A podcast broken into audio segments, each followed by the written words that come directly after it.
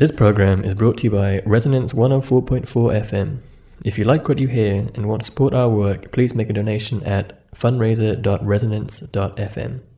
You're listening to Panel Borders on Resonance 104.4 FM and DAB in London.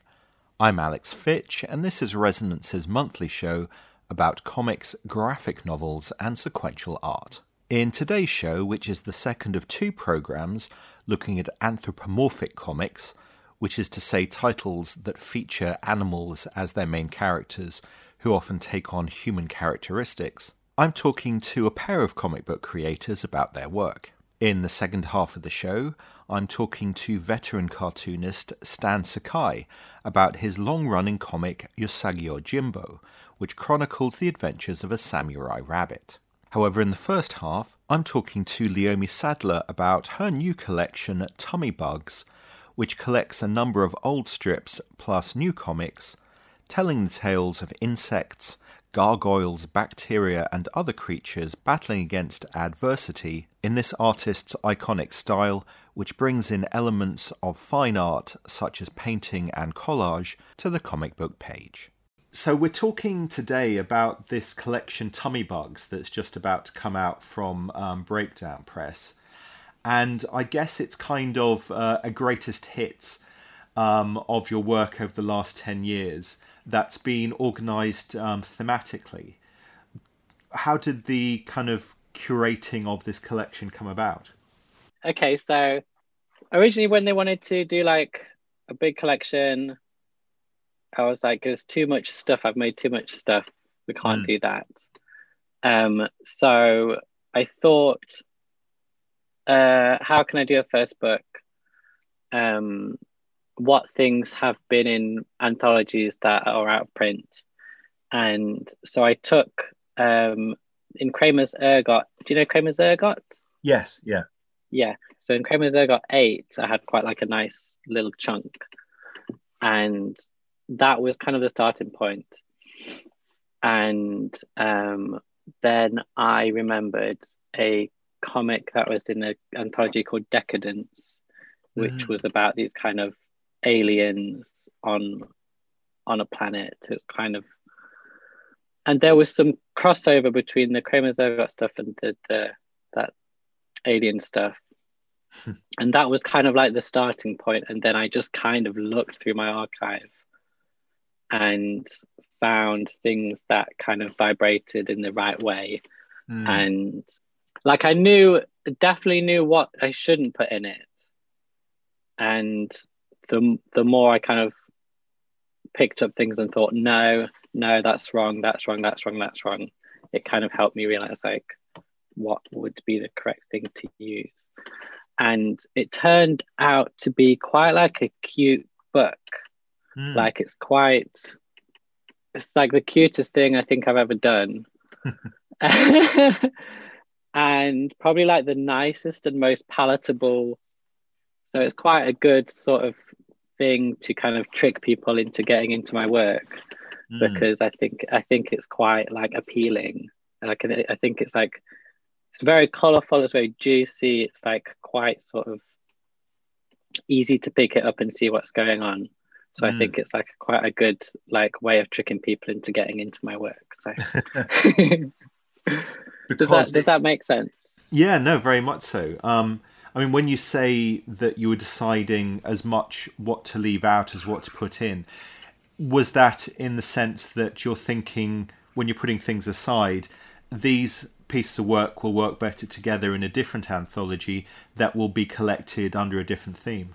Kind of, yeah, yeah, yeah. Right. So I, as I was like, I've got stuff that's definitely like science fiction, mm. and that definitely has to go in the science fiction book in the future. and I've got, I've got like, I think the next one, I'm more like, I was thinking about all of them actually as I was doing this one. I was like, oh, this could be a book, this could be a book, this could be a book. Um, so I started kind of organizing things into their own folders, and um, one of the books is going to be kind of like office jokes and like. Hmm jokes about you know being in a job and like all that kind of stuff but then also i really like kind of corporate language So Hmm. I've got quite a lot of drawings and artwork also around that stuff. So that that that's like one book. I've got a book which is quite like I don't know, like like sim- there's one that's going to be very similar to Tummy Bugs, but it's mostly going to be centered around kind of like big round lumps. um, and I kind of want to reprint like a really early comic that I did with which was about this kind of ball that these little guys were kind of pushing around and like antagonizing, and so that will be kind of the um the the glue that holds that book together. Ah, Um, so yeah, okay. I also want to make some new comics because Mm. I really have to be forced into making new comics. they're I find they're really difficult to do. So I, like, if I kind of make a book that's got gaps in it, then that'll force me to fill those gaps with like new stuff. Nice. Um, so this is quite a good way of kind of forcing myself to do things too. Yeah. Well, I guess you know, trying to um, find uh, kind of like motifs and themes that run throughout Tummy Bugs. There's a lot of sort of creatures and characters in it that aren't necessarily uh, human. They, but they then sometimes interact with humans. So it seems that it's kind of concerned with uh, the kind of unusual forces that we encounter in biological processes, the kind of creatures that you might find in the natural world, all of those sort of uh, issues rubbing against each other. Um, I think it's more kind of accidental that there's humans in it. Like, Hmm. there's no, I don't, I don't think I've really um, assigned like a hierarchy or or or anything like that. Um, that you would find in, in nature. Like, I think the humans are treated in the exact same way as the other entities are Mm. um, and almost yeah it's it's weird I, I hadn't thought of them as human beings um and i guess i'm the i don't know the way they behave and stuff i don't know I, I guess I guess what I'm getting at is that some of the characters seem human only because they're juxtaposed with creatures that are more insect-like, and that kind of suggests some sort of like gardener and their their garden in a way. You know? right right right yeah i guess there are some humans yeah there's there's some goblins there's like a cow.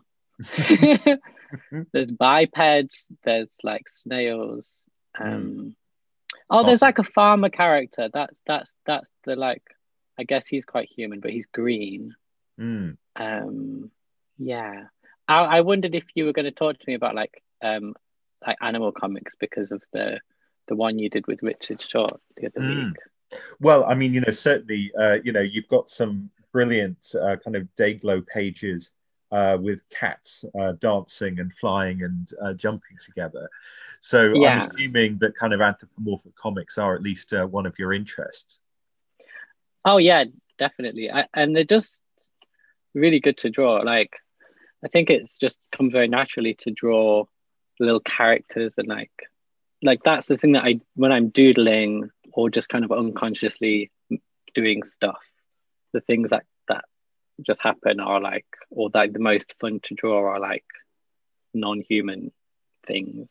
There's Mm. there's more there's, there's more room for design and there's I think there's more room for I don't know. I guess that's just like what I'm interested in. Yeah.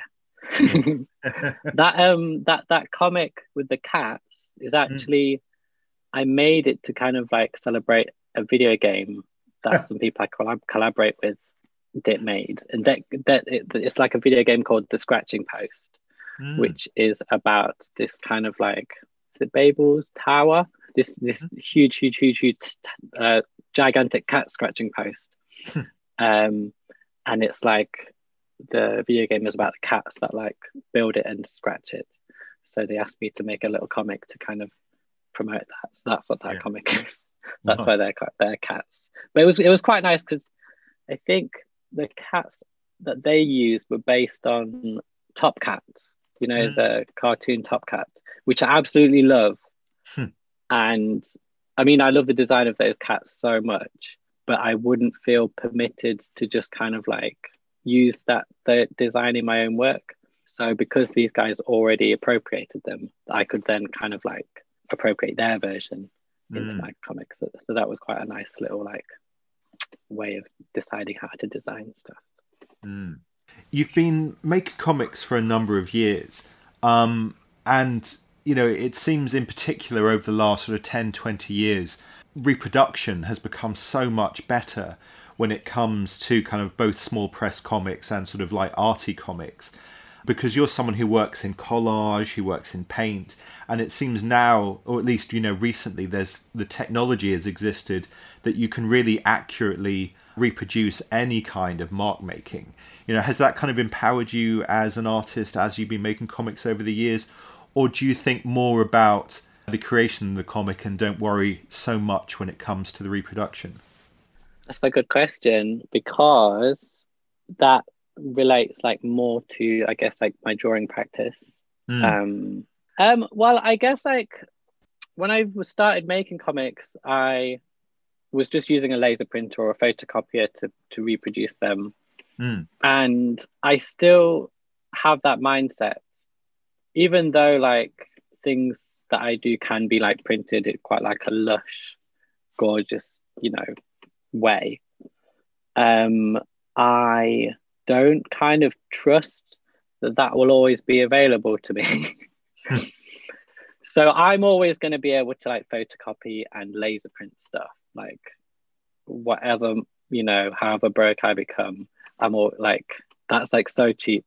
So that's that's my just like go to method of reproduction, and I think it's more, and that that informs how I make stuff.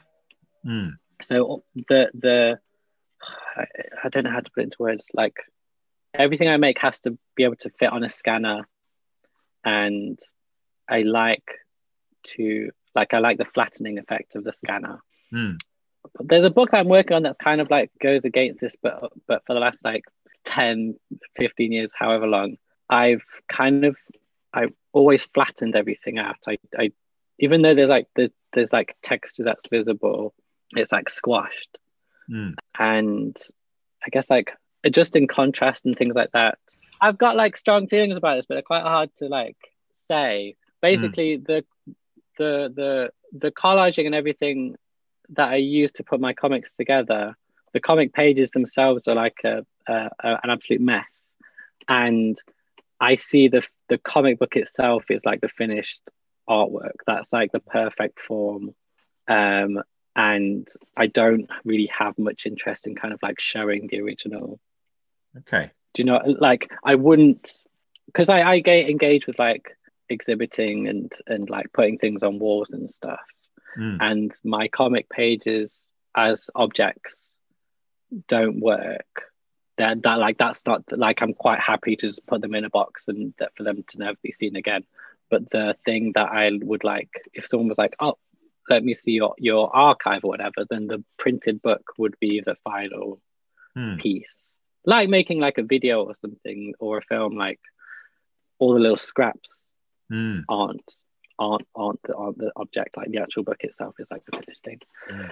and um yeah i i've not really felt kind of like pro like the, the progress of technology affect my work at all Mm. um and i yeah i think I, that that thing of like not trusting not trusting that people will be interested in it or like that that people want to publish it um like making sure i can always print it myself if Mm. necessary.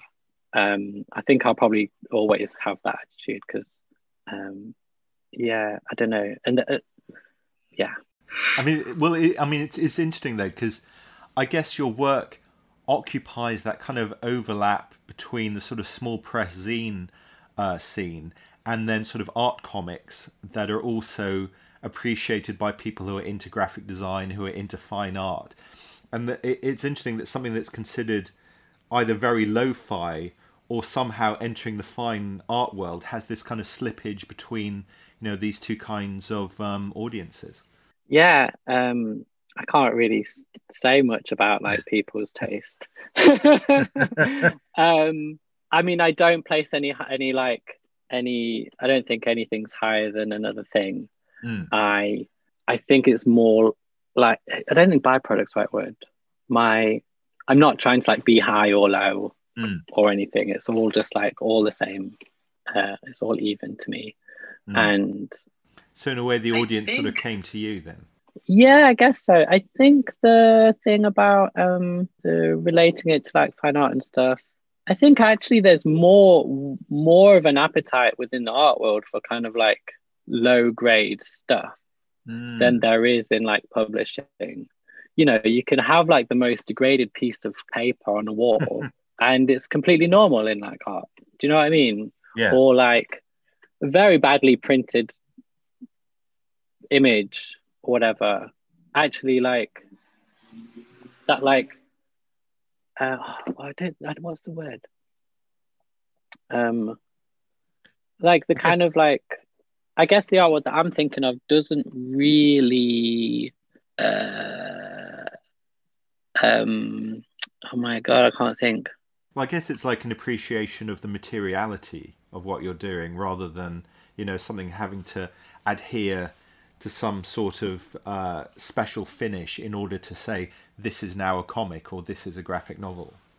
yeah it's almost like there's like there's a lot of like understanding of like things being artifacts of like uh, a moment so like you know a piece of a, a piece of detritus that's like the leftovers of like an action Mm.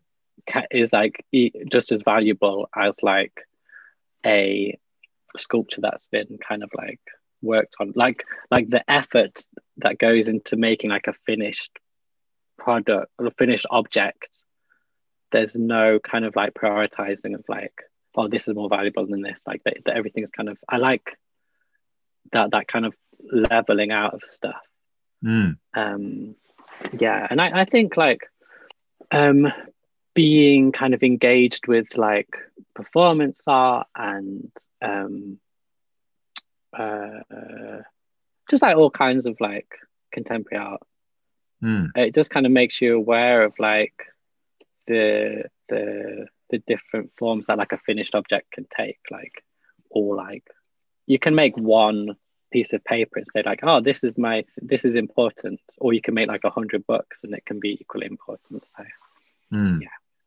Reading your strips, um, I may be making uh, a dreadful assumption. Um, I get the feeling that some of them have come from kind of a story that you've thought this is a story I want to illustrate, while other strips seem to come from you playing with colours and materials and then thinking, actually, how can I turn this into a story? um okay let me just have a little look and try and guess what you, which ones might give that impression uh, I, I, guess. mean, yeah, it's it's it's a really good, funny thing to say because it's just a miracle that anything gets finished. Mm. Um, I don't know how I managed to kind of like complete a comic page. I mean, there's definitely there are. I did sneak in a couple of things into the book that probably aren't quite stories or aren't they just look like comic pages do you know what i Mm. mean it's more of like a drawing of a comic page than an actual kind of functioning comic Mm. um there's yeah there's a couple of them in there I, am just looking at it now and i can definitely see like oh i've just put a sequence of images in the in like, and hopefully people kind of like accept that as like something that's a comic. The, the I, I, I, I used to really like struggle with the idea of being a storyteller like because my brother steph makes the most intricate dense imaginative like wild story comics. His his story his the comics he makes are like 30 pages long and there's like they're epic they could be like a tv series like there's so much ideas and and he's like a storyteller and he has like stories that he Mm. has to tell. And i used to like kill myself over it because i was like how can i do that stuff? Like how and every time i tried to do that the things that would come out would be so like just terrible like they weren't they were like it was like someone performing the the idea of a storyteller Hmm. rather than rather than someone with an actual story that to tell and I remember which. I think it was. I must have like been reading about some cartoonist or something, and I and I was like, I found out like I'm not a storyteller. I'm a cartoonist. Like I like to depict things happening, movement, Mm. people saying stuff. I like to kind of like use the like use cartooning language. Um, I think I'm more of a, a car- cartoonist. So I, I, I, I write cartoons. I write comics. I don't write stories. Um, so I like and the this the if there's like story happening, it's because like I've had some momentum whilst I've been doing it. Do you know what I mean? And like Mm. if something's quite short, it's probably because I just like had like a very brief idea and tried to execute it, and then it then I quickly ran out of like energy. um, yeah, I mean, I mean, there have been specific stories I've done when I've had material to work from. Like I did a comic, um, which I I was watching a nature documentary, and I liked the way that the narrator kind of like spoke, and I liked the way that everything was described Mm. and I transcribed it onto like lots of small bits of paper, like one line per piece of paper, Mm. and then I just like uh, stole that as like the as it, and then I made that into a comic, and then I did a another comic which was I just took a job application form that I'd filled in and used that as a, a script for a comic. So, so those, it's like these kind of like yeah, I have to really, really force like a story to come. And most of the time, I just kind of like like there's a there's a comic I did in Tummy Bugs, and this hmm. is actually like the the only one of two like new comics that I made specific, specifically for the book. There's one where there's like a little guy, and he's being kind of like these little parasite creatures are kind of crawling on him Mm. and comforting him and then kind of encourage him to just kind of curl up into a ball and disappear. Mm. And um, that one was. I'm just trying to remember, like, how did I do that one? Did I think of a story? I, d- I had I had an image in my mind of like a, a character who is gonna have little people crawling all over him, Mm. um, and the kind of yeah the image of someone kind of swamped by small creatures was like that's where i wanted to get to. So i was like okay i'm going to draw a character walking along and then it's going to encounter these little parasite people. And then it's going to be covered in them and hopefully by that point whilst i'm drawing it i'll have an idea of like how it's going to resolve itself do you So know what I mean? Yeah. I mean, when you're doing a strip like that, then, I mean, it's four pages. Um, each page has six panels on it. Did you kind of partially script in advance? Or did you kind of write the story as you were drawing it as you were going along? I think I so I tend to draw on like small like post note post notes or square pieces of paper. Mm. Um and I try I don't really use a pencil. I try to kind of like go straight into the finished thing. And um kind of make it up as I go along. And then when it seems to be done, I'll arrange it into like pages. Mm. and then I can then I can see like oh this this this little instant ha- instance happens too quickly or like the the emotional payoff or or or the kind of response like the way the characters are interacting is not quite right here. I'll just add some more drawings in. Do you know what I mean? Mm. so so I kind of like they're not it's not written as pages it's just written as panel panel panel panel panel panel panel a million panels org- and then organize the panels and then kind of edit it and see if anything's missing or Mm. or if anything needs fixing um I found that that's like my most kind of common way of doing stuff Mm. um but I mean I don't know if this is interesting like last summer I found a new way of doing comics that I never did before. and it was um I took like pages that I'd kind of penciled out like a very, very long time ago. And I, I'd abandoned them because they just weren't interesting enough. Um, so I had all these kind of like comic drafts that weren't very good, but I kept them. and um, I'd drawn this like really funny, this character that made me laugh. And I like whenever when whenever I started to draw it, I, I kept this drawing to the side because it kept making me laugh every time I looked at it. And I gave it a name, which I never normally do. And I gave this character the name Mr. Birthday Cake.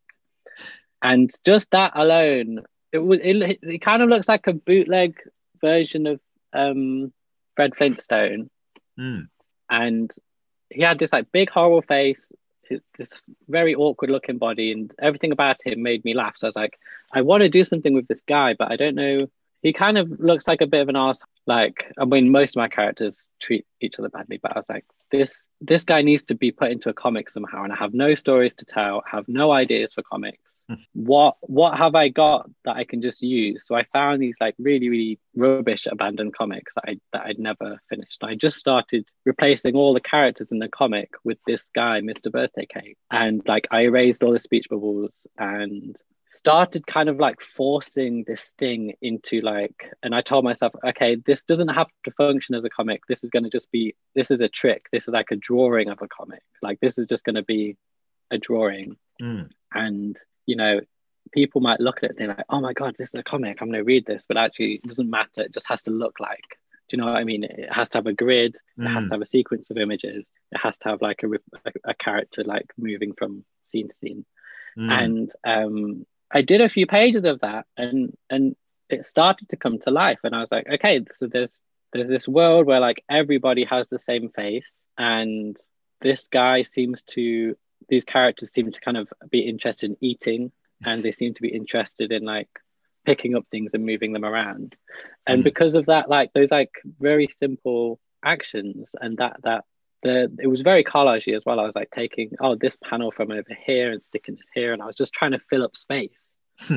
and and but through doing that, it kind of really loosened me up, and I and I started the character kind of started to tell its own story, mm. and a sequence of these they started to make sense, and then and then I kind of got on a roll, and I, like I had a couple of days where I just made loads of these like bad comics and hey, uh, my new my new book coming out is going to be called Mr. Birthday Cake, and it's coming out this this spring.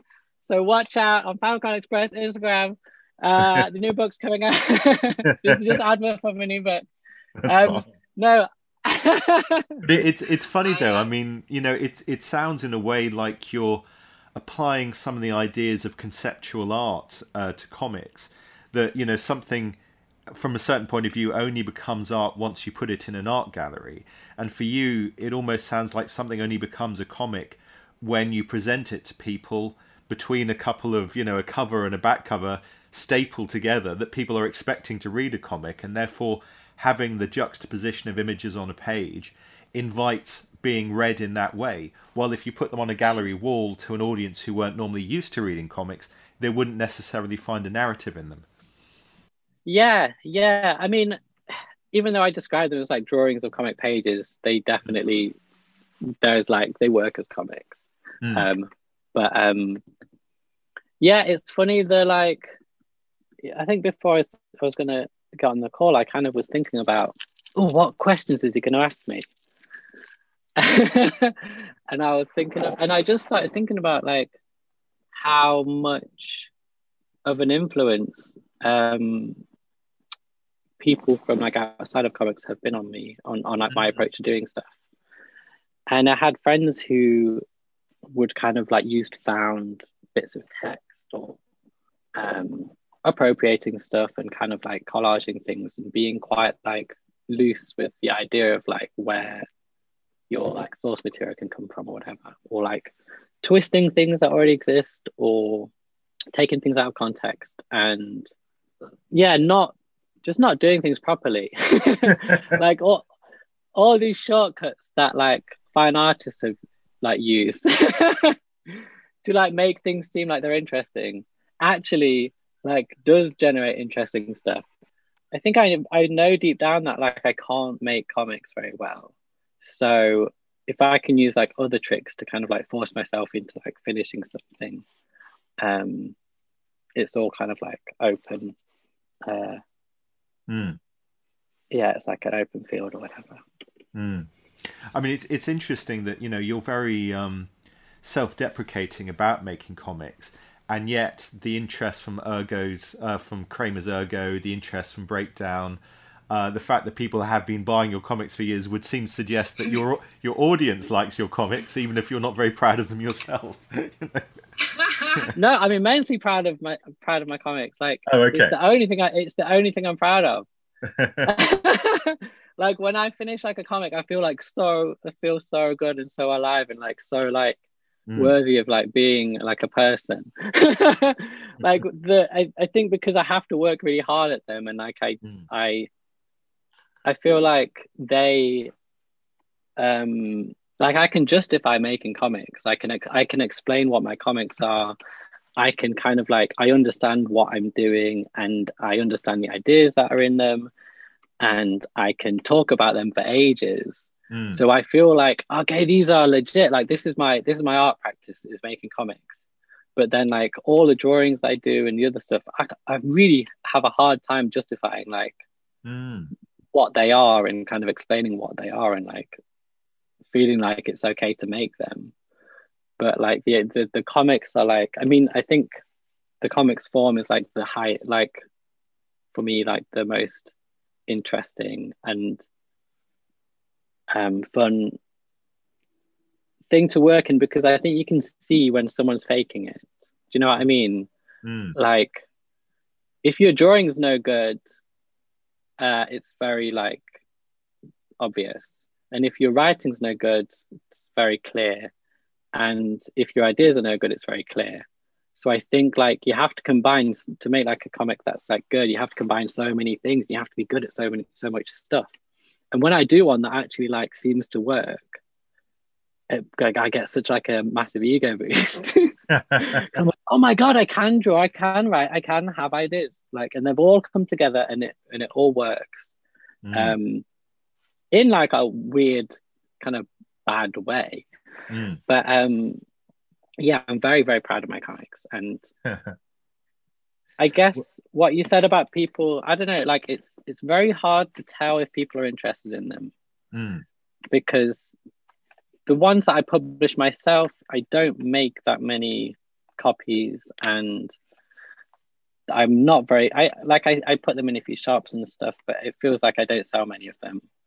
Um and then the things that appear in anthologies i'm so detached from like the effects. Like i don't know who reads them. I don't know how many they make. I don't know whereabouts they go. I don't know if people like them. I don't know if people you know when you're in an anthology yours might be the comic that people skip over so it's really hard this this it's very very very difficult to know if mm. anyone actually cares about what you're doing um, and because i don't really socialize with anybody. and I like like I'm not part of a scene. I'm not part of like a social group with, of people making comics. I'm not part of like. I'm I'm talking to a few people online about about this stuff, but I don't really sense. There's no way of like knowing how mm. many people are looking at this stuff and like if they like it or if they think it's like valid. So okay. it'll be it'll be it'll be cool to see if people like like the Tummy Bugs book and if it does well and if if like people write I think if people write nice stuff about it and and that'll be that'll be good then I'll feel, feel really good as well about that. Oh well, I hope so.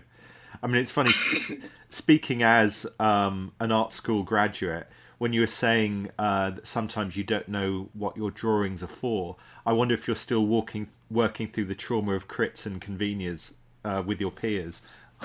I, I, I didn't study art. I don't. I never. I think part of it's probably that as well. Like you know, I never studied it, so I never like had someone say like, "You're. It's okay to do this." maybe that's what you need. yeah, like yeah, I've never like. I don't know. Yeah, because I understand like other people doing it. Like mm. and I love like what some people do.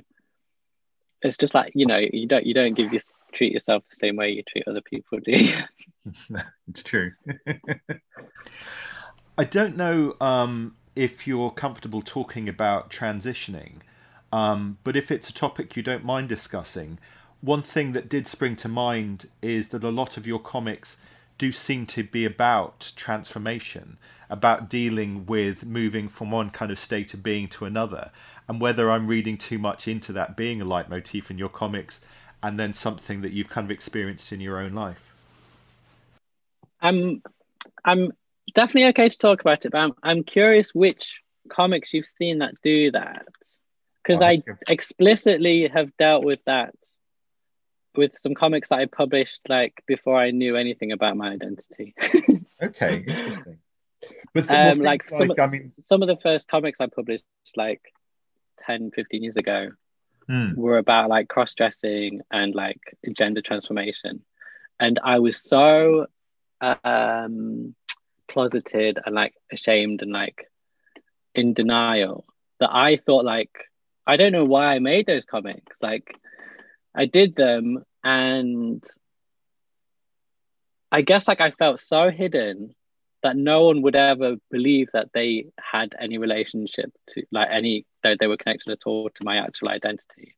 Mm. Do you know what I mean? I was so there was a so there was a comic called Life in Magic, and basically a little kind of like magician uh, is waiting for its friend to leave so it can have like some privacy and in in that privacy it uses a magic spell in itself to transform itself into a woman. And it's like super happy. And i have no idea what was kind of going through my head when i did that. Mm. but i felt like I obviously did it because i thought like oh no one's ever going to guess that this is like a true wish of mine. Like this is my actual desire. Like i'm so good at hiding this. Like no one's ever going to find out that that's like my my truth. And um, the other comic was about a character who is like living in this like underground bunker, and it lives with a doll. And when the doll isn't looking, it goes and like starts like dressing up as a girl.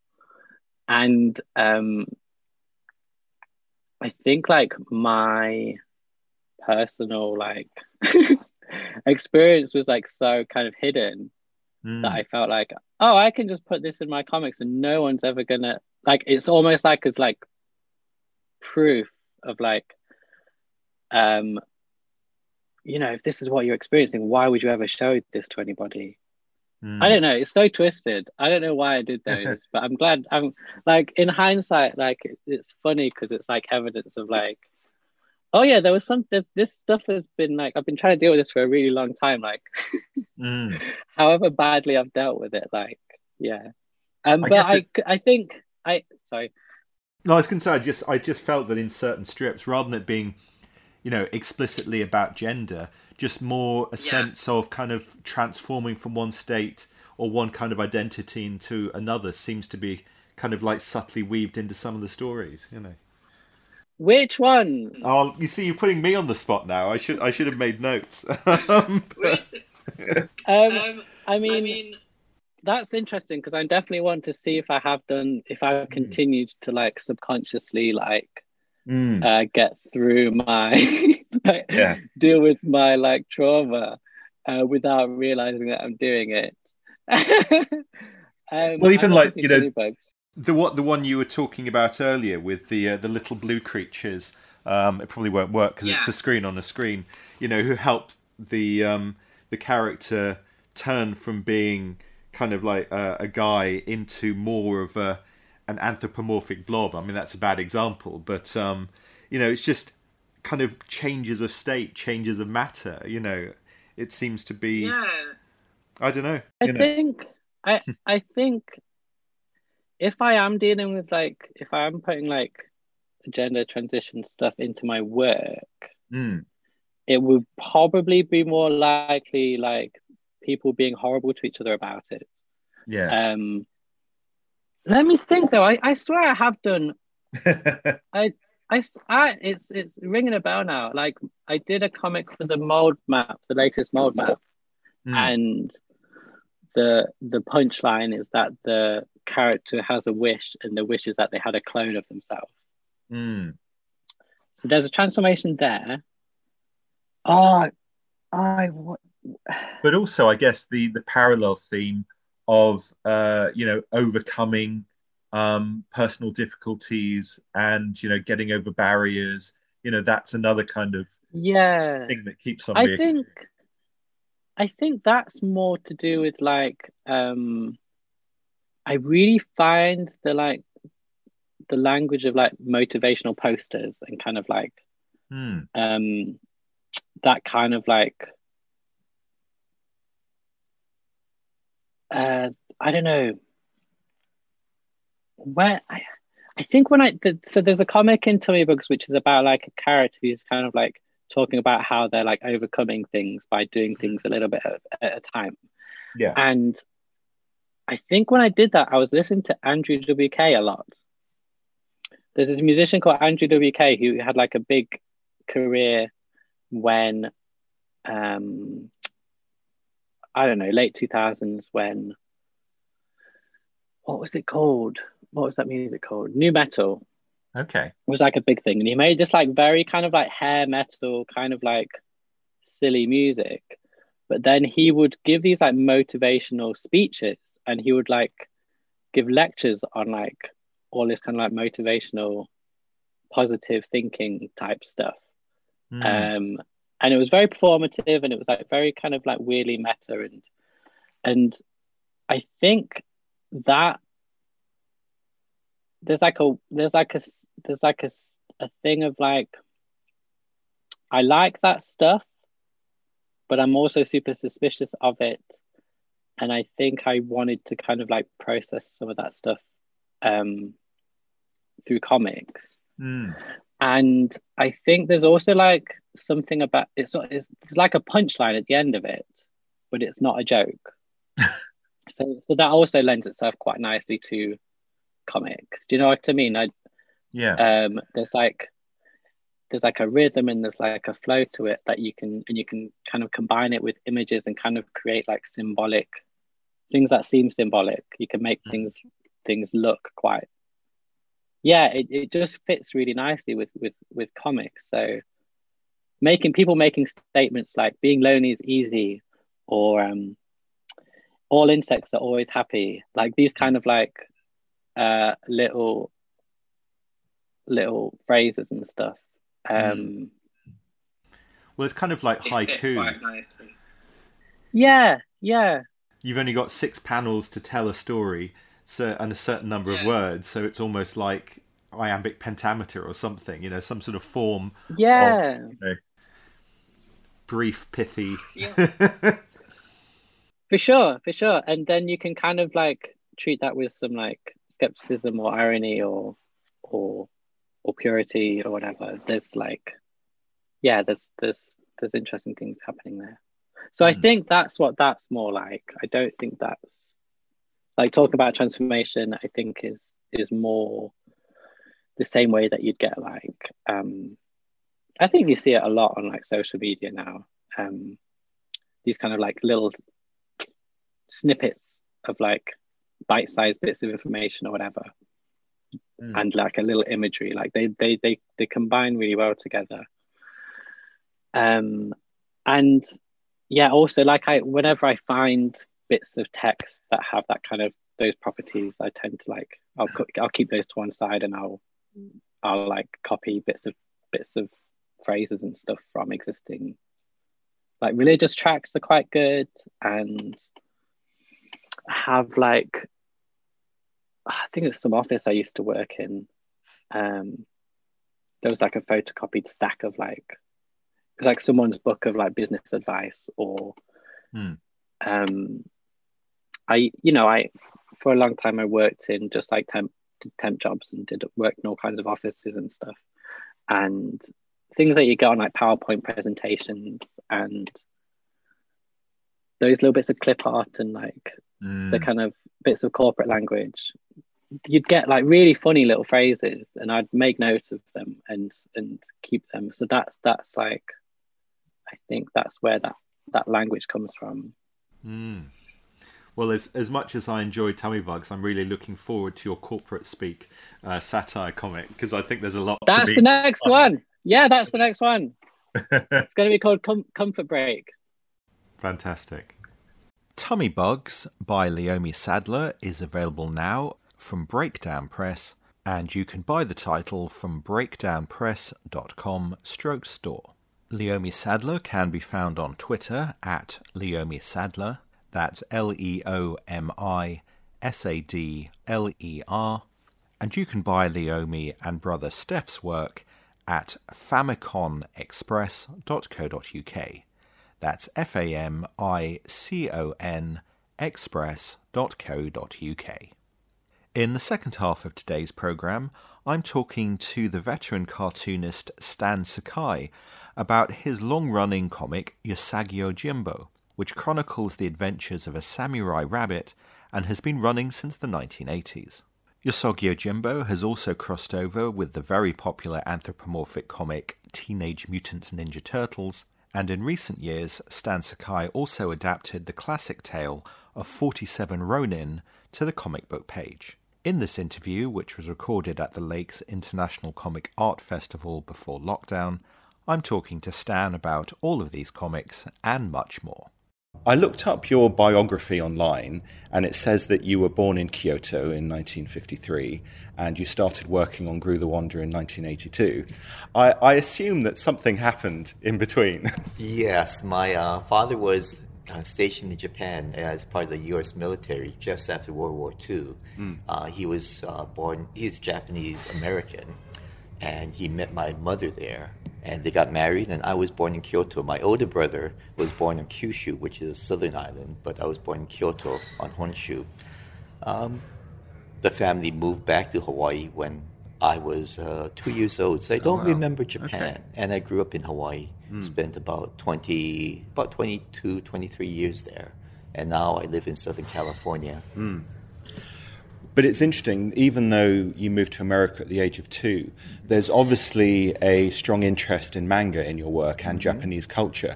So as you were growing up, presumably you were still keeping in touch with both the cultural and creative um, kind of output of your home country. Right. Well, I've always been interested in art and comic books. and back then we didn't call them manga. We just mm. called them Japanese comics. And, you, you know, they're yeah. weird because you read them from the other, other end. but, uh, well, Hawaii has a huge Japanese uh, American population, and we keep traditions alive, especially when you move away. You keep your uh, native traditions alive. So I grew up with the Obon, the, uh, uh, the Bon uh, festivals mm. and various you know, Japanese traditions and cultures. So I saw Japanese movies, the old Chambara, the sword fighting movies, as well as the, the more dramatic things such as the um, High and Low by Kurosawa. And uh, so I grew up with all of that. And my mm. mom used to read the um, Japanese uh, comics to me when I was young. Uh, my favorites were the uh, Tezuka books, Osamu mm. Tezuka, especially is I can remember her reading the Buddha series or um, the Tetsuwan Atom, the uh, Astro Boy, mm. and a few others. And it's a thrill because later I got to meet um, Dr. Tezuka, so that was mm. that was really really special to me. Fantastic. Um, so in the early '80s. Uh, you were creating self-published comics, or at least small press comics, mm-hmm. and you were lettering uh, Groo the Wanderer. How did that come about? Well, I was never a self-publisher. Oh, okay. I, I, I, was part of the independent comics movement. I never published it myself because I just did not want to deal with printers or distributors or anything. Sure. But um, uh, I wanted to do a series um, called Nilson Groundthumper. It was a mm. European-based uh, funny animals series, mm. and one of the characters um, was going to be Usagi Miyamoto Usagi, which was mm. a, a Japanese samurai rabbit.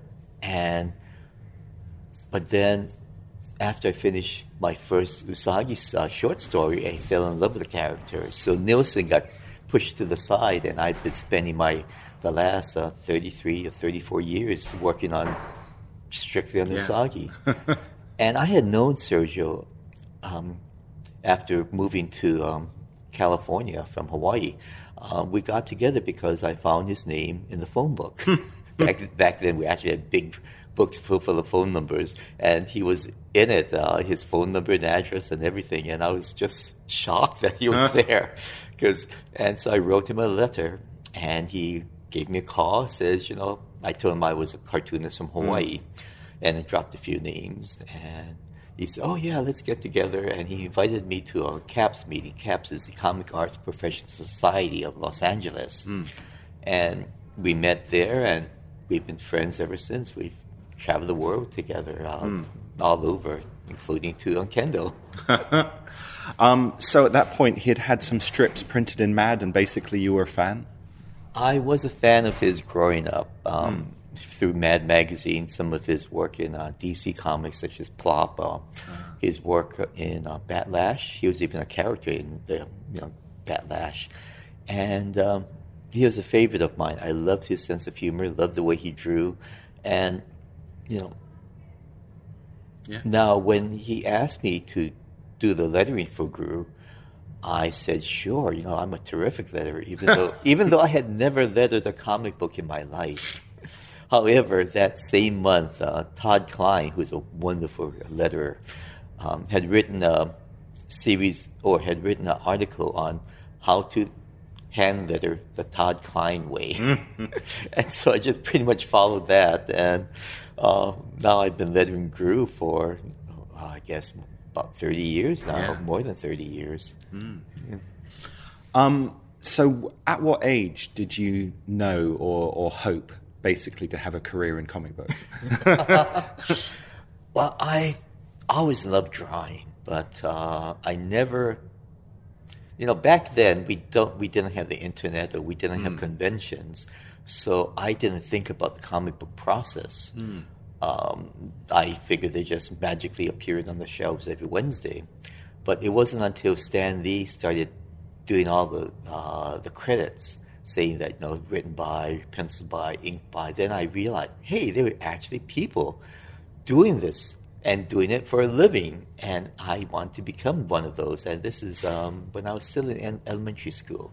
And I set my course for that, took art classes, um, graduated as a fine arts major in drawing and painting. Mm. But uh, back then, you had to live in New York to be a part of the American comic book uh, scene. Mm. And I was growing up in Hawaii, which is as far away from New York as you could get and still be in the United States.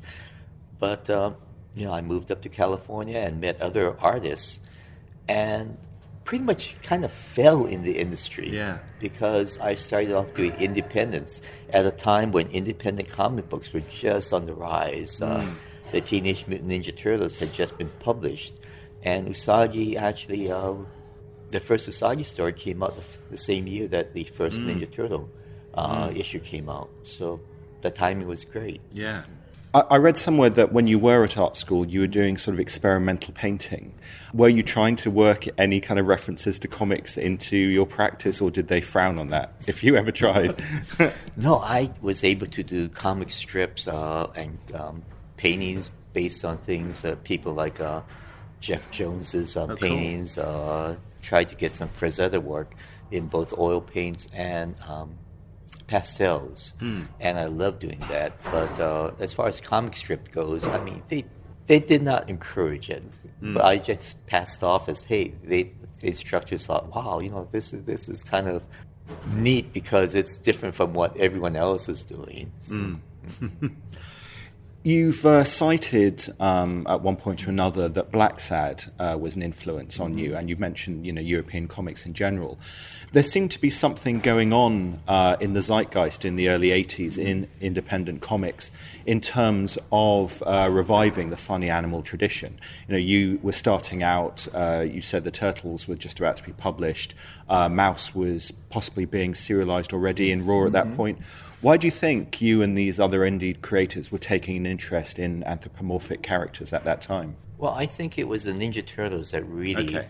that really spearheaded that. Uh, no one was prepared for the phenomenon mm-hmm. it it had become, and then everything all the black and white. Well, it's pretty much started the black and white movements, and everyone tried to emulate them. They had titles like the uh, radioactive black belt hamsters. They have kung fu kangaroos and uh, walruses, samurai penguins, everything along those lines. And it just so happened that Usagi, I had already done an Usagi uh, story. It had already been published, and it was um, doing quite well.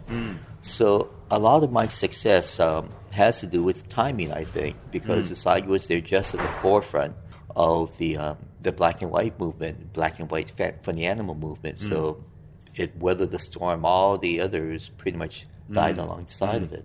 But regardless of the success of those other titles, presumably, uh, personally, as a creator, you always wanted to draw anthropomorphic comics. You know, you, you have drawn humans. Indeed, there was uh, an adaptation of 47 Ronin that you worked on uh, a few years ago. But I guess drawing animals uh, in samurai suits appealed to you more right from the start than drawing humans. Well, it didn't really appeal to me. I wanted Okay. to do a series um, inspired by the life of a real life samurai named Miyamoto Musashi, and it was supposed to be a human uh, characters with you know a regular.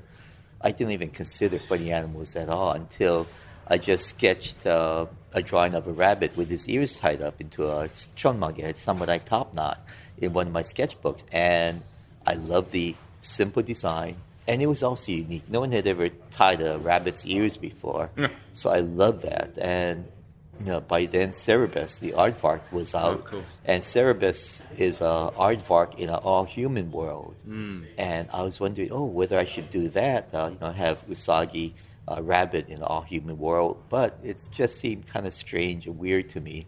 So I made the entire world uh, anthropomorphic around Usagi, and um, I just felt I loved the um, the concept of it, an off for the animal world, and I stuck with that.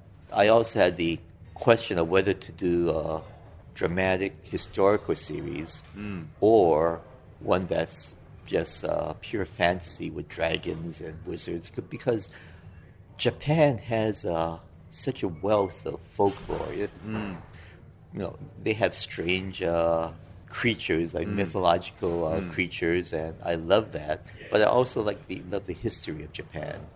And in the end, I did a combination of both. It's uh, both historical, drawing heavily from the culture and history of Japan, and it also draws a lot from folklore and uh, the mysticism and the spirituality there. Well, I think it's interesting that sometimes you can uh, watch or read something that's entirely fantastical, but actually it's still a semi educational experience. Um, in terms of Japan, uh, showing my age, um, I've got Lone Wolf and Cub on Laserdisc.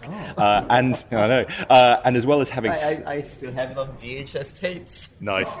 Um, and as well as having subtitles translating the dialogue, it has surtitles. Whenever there's a word that can't be easily translated, it'll have a little kind of note saying this was a ceremonial sword used for blah, blah, blah.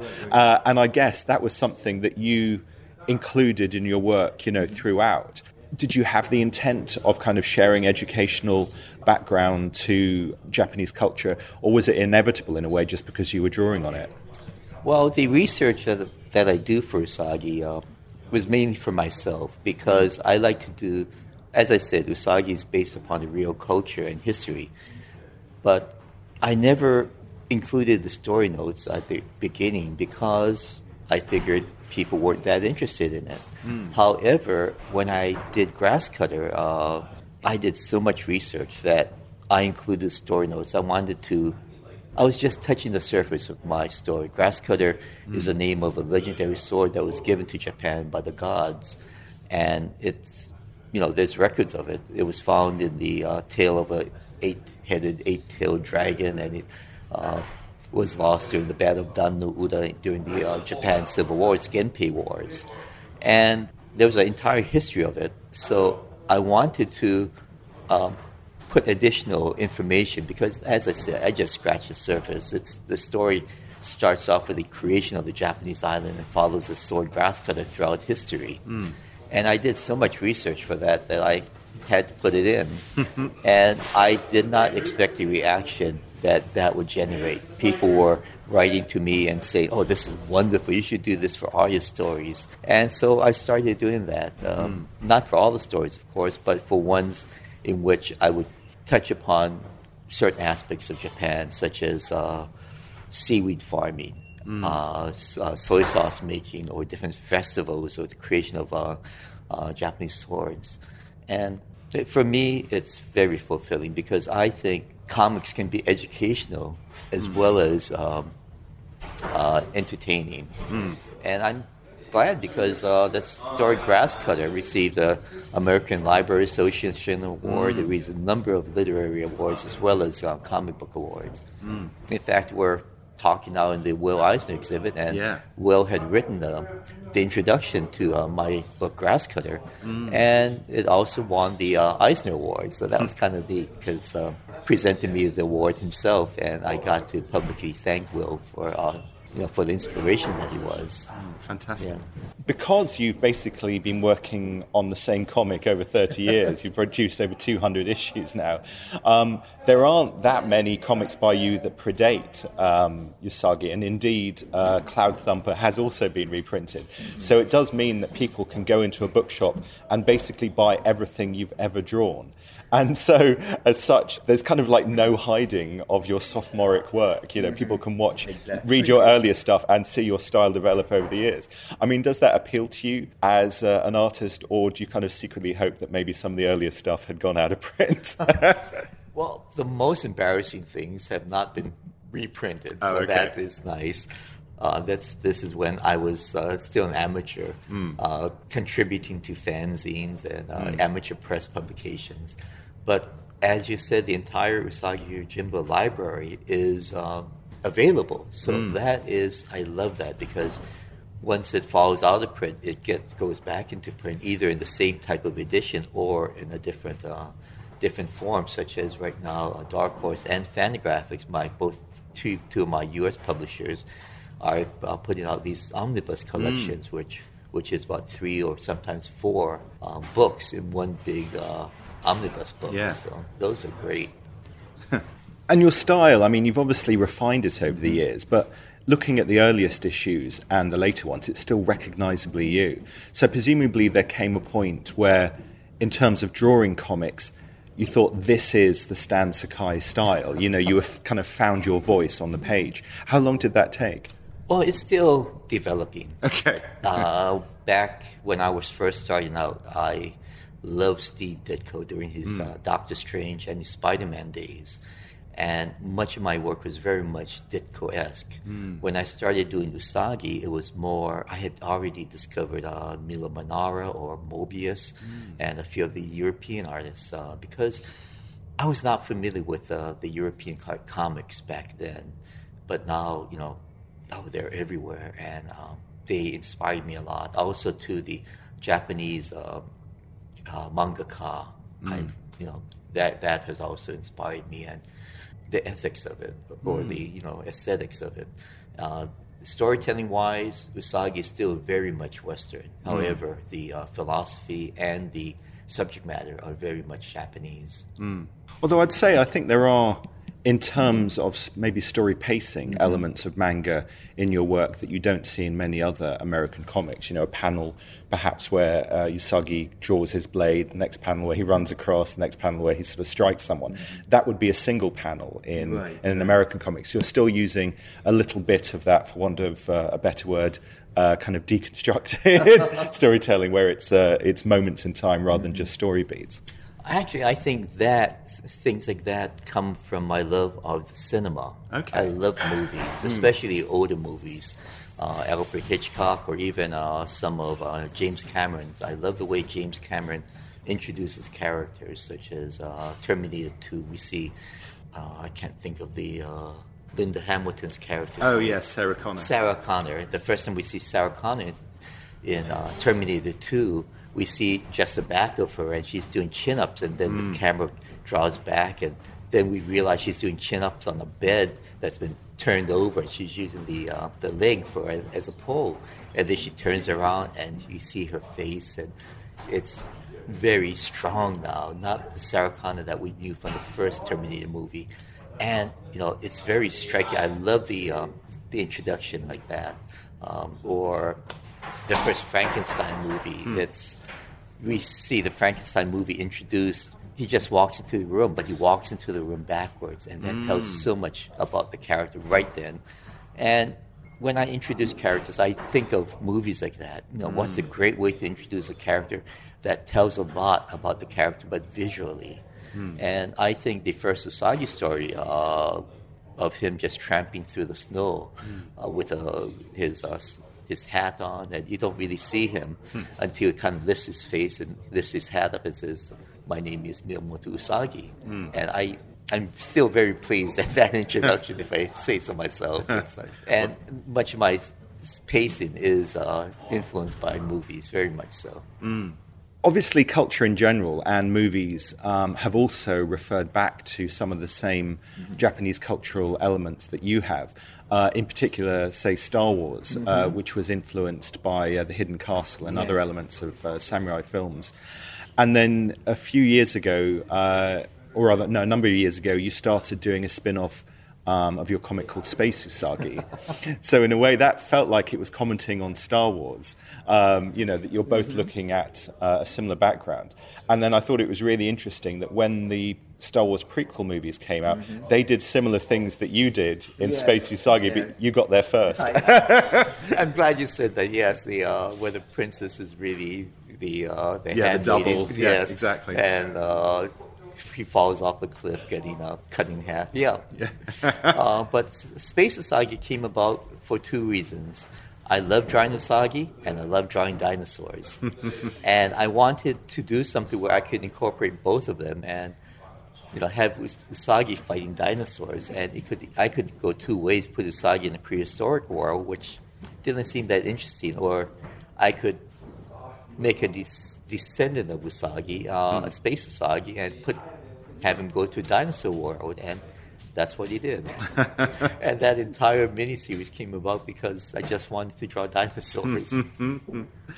But it meant that also you actually then give Usagi an entire series of generations of uh, ancestors, uh, you know, because there's uh, a short story where the two meet through uh, the mechanics of time travel. And then in the epilogue uh, to your War of the Worlds uh, adaptation, without spoiling it, a certain character turns up to suggest that maybe what you've been reading is by an unreliable narrator. So it isn't necessarily the final Usagi story. But, I mean, I guess if you're hit by a bus tomorrow, let's hope this doesn't happen, it actually could act, you know. So you, you ha- you're having it both ways. And actually, I have done story notes about some of his descendants, and his descendants are traced by the ownership of his original swords. Uh, there's Terry Miyamoto, who is a, a journalist uh, in Los Angeles. She's a contemporary character. And uh, I also like detective fiction and um, mysteries, like Agatha Christie. And I wrote a story which was never uh, fully drawn out about uh, like a Ten Little Indians type of Agatha Christie mystery where clues would be dropped throughout the entire story. And um, there was a murder mystery. I also did a short synopsis of, um, let's see, what's it called? Kage no Usagi, The Shadow of the Rabbit. It's a pulp type of character based upon or inspired by uh, Gibson's uh, The Shadow, where Usagi wears a big slouchy hat. This takes place during the 1920s, during the age of the popes, and you know, Oh, please, please do, please do an anthology of Usagi's through the decades. That would be amazing. and instead of uh, using the guns like the Shadow used, Yeah. he he has the swords. And again, it's the uh, the original swords that Usagi used. Ah. So, what can your fans do to make you bring out these subsequent Usagi comics set in the 20th century or the 19th century? Write in, send in. I would love to do it. It's just that finding time. Yeah. And, you know, I love working on Usagi. And there's, for each story I write, there's, it's spin offs for, or storyboards or s- springboards for uh, two more stories further on down the line. And uh, there's so many other projects I love to do. Um, Sergio Aragonés and I talked about doing a, a crossover, not with Groo, but with another of his character called uh, Cat Nippon. And it's a samurai cat. And we actually wrote a six uh, six issue synopsis of a story. But again, it's we did this about 15 years ago. I never got got beyond that. In terms of the supporting cast, there's obviously all sorts of different animals that you have Mm-hmm. playing different characters. What are your sort of motivations, for want of a better word, when you're thinking of a character and then you think of what kind of animal Mm-hmm. would best be, you know, the incarnation of that character? Well, there's Gen, the rhino, and he claims he's Usagi's best friend, and he's a rhinoceros because I love the the visuals of a rabbit next to a huge rhinoceros. And uh, Gen is actually inspired by the actor Toshiro Mifune, and I actually got to meet uh, Mifune once. I, I have his autograph. so Amazing. it's kind of cool. But um, Gen was uh, inspired by his um, uh, Mifune's character um, Yojimbo uh, or and Sanjuro. The way he manipulates people, the way he's kind of always scratching himself, the way he's kind of filthy and you know, it's, it's kind of scruffy, and I love that. Next to Usagi's pretty, pretty uh, pristine appearance, so I love the, the juxtaposition. Others, uh, other characters, um, oh Zato-Ino, the blind swords pig. Yeah. Uh, it's inspired by Zatoichi, the blind swordsman, and uh, Zatoichi go, gets around with his ama- amazing sense of hearing, whereas my Zato-Ino has amazing sense of smell, like uh, pigs do, because Nice. uh, pigs in Europe are used to run out truffles under the ground. So I use that. Uh, in their first meeting, Usagi cuts off Zato-Ino's nose, thereby blinding him, you know, Yeah, completely. But he later comes back with a wooden nose, and it works just as good, except everything's now uh, pine scented. but uh, yeah, most of my characters are based upon animals that look good. Like uh, if I find a character, make up a character that looks very distinctive, I'll use him in, in one of my stories. Uh, other times, I'll use the um, uh, I'll create the character first and then do the visuals, such as uh, Inspector Ishida, uh, who's a brilliant ins- uh, police inspector, uh, like a Columbo type of person. And at first, it's going to be a very heroic type of, uh, you know, square jaw type of uh, hero. But then I thought, oh, of the Hawaiian detective, detective Chang Apana, and he was the basis for Charlie Chan, and he was a Hawaiian detective, uh, and he was very short, but he was amazing. He had a great martial arts skill, and he used a bow whip. so I based my um, character of Inspector Ishida upon his visuals, upon uh, Chang Apana's visuals. So, you know, sometimes I'll base characters upon the uh, qualities they have. Other times I'll do the reverse and you know, instead of big character, I'll make it tiny. Has your process changed much over the years? Because Usagi strikes me as a comic that's as much about the materials, you know, the, the kind of beautiful watercolors you use on covers or in your um, yokai uh, one-off, and you know the the kind of it does feel that it's um, a comic that is much about you know the, the pen on the page, you know, the traditional marks. So the, the kind of tools you use have they changed much over the years? They have changed in that, uh, well, I still use very traditional tools, uh, pen and paper, but they are getting scarcer. The pen that I like to use was discontinued about uh, 20 years ago. Wow. So I drove all over Los Angeles, uh, buying, going to all the art supply stores and buying all those pens and pen nibs. Um, I'm right now. I'm looking for a new ink because the ink that I was using was uh, discontinued. Actually, they changed the formula. So right now, I'm using the ink that I get. Uh, I buy on eBay uh, from Japan because you know it flows nicely through a pen and it has a nice flat black surface. Uh, but materials are changing. You mentioned my watercolors. I used to paint on five ply Bristol board, uh, but they stopped making that, and so I now I'm at the point where I'm using either four ply, which has a little bit of warp, or using uh, illustration board. But uh, because of the times, my art material has changed. But overall, I still use pen and paper. I love the feel of uh, the process. And for me, working on the tablet or the uh, computer is a bit, it there's a distance for me, Mm. and I just love the feel of the you know the 500 series two ply cold pressed Strathmore paper. So that's Okay. Well, I, I hope you have enough supplies to keep you going another 20 years. actually there was one Usagi reader that would send me that used to send me one pen every year, and I don't know where she used to get them from, but uh, they were a lifesaver. For, so right now I have maybe another 20 year supply of pens. Fantastic. Stan Sakai, thank you very much. Okay, thank you. You can find more info about all of Stan Sakai's comics by going to his website, stansakai.com. That's S T A N S A K A I. And more info about Usagi Yojimbo by going to usagiyojimbo.com. That's U S A G I J O J I M B O dot com. As mentioned earlier, my interview with Stan Sakai was recorded at the Lakes International Comic Art Festival a couple of years ago, and the festival returns to Kendal in the Lake District this autumn from the 15th to the 17th of October.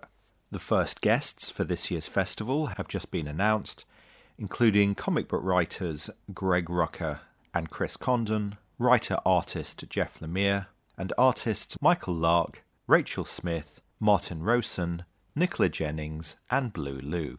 More guests will be advertised on the website comicartfestival.com over the weeks and months to come, so keep an eye on their web presence to find out more about this fantastic autumn festival. Another convention to look forward to this autumn is Thought Bubble, which returns to Harrogate on the 13th and 14th of November, with guests including Zainab Akhtar, Rafael Albuquerque, David Ayer, Cecil Castellucci, Becky Cloonan, Chuck Palahniuk, Gail Simone, Scott Snyder, and many more.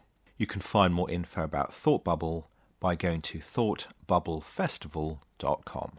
Between now and then, there are various other comic book events, mostly happening online until the end of lockdown, with, for example, this month's Ladies Do Comics, LD Comics, taking place on Monday, the 19th of April, with guests Samia Arif, Eleanor Davis, Cedar Lewisohn, and Bruna Martini talking about their work. You can find more info about this by going to Twitter and following them at LD Comics. And that's on Monday, the 19th of April from 7 pm.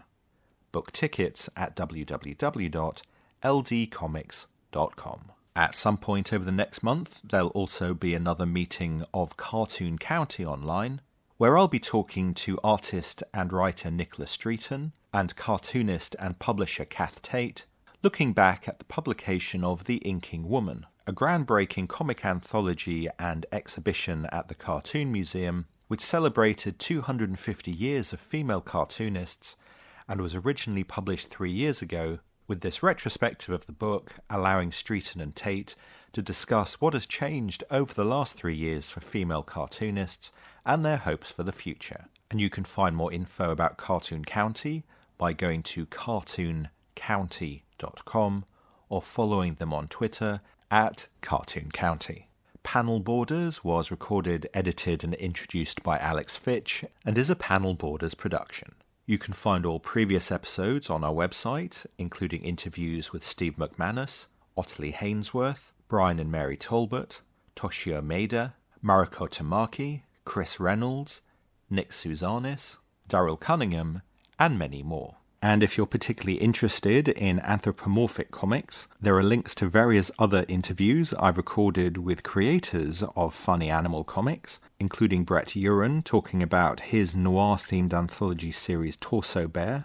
Boo Cook Ian Churchill and Richard Starkings discuss Elephantmen. Australian artist Nikki Greenberg discusses her full length adaptation of The Great Gatsby, featuring animals and plants as the various characters, and Kevin Eastman discussing Teenage Mutant Ninja Turtles. This summer, we'll see the broadcast of the 500th episode of Panel Borders, so needless to say, there are quite a few podcasts you can catch up on at www.panelborders.wordpress.com. We'll be back on the first Wednesday in May, and until then, as ever, thanks for listening. This program has been brought to you by Resonance 104.4 FM. If you liked what you heard and want to support our work, please make a donation at fundraiser.resonance.fm.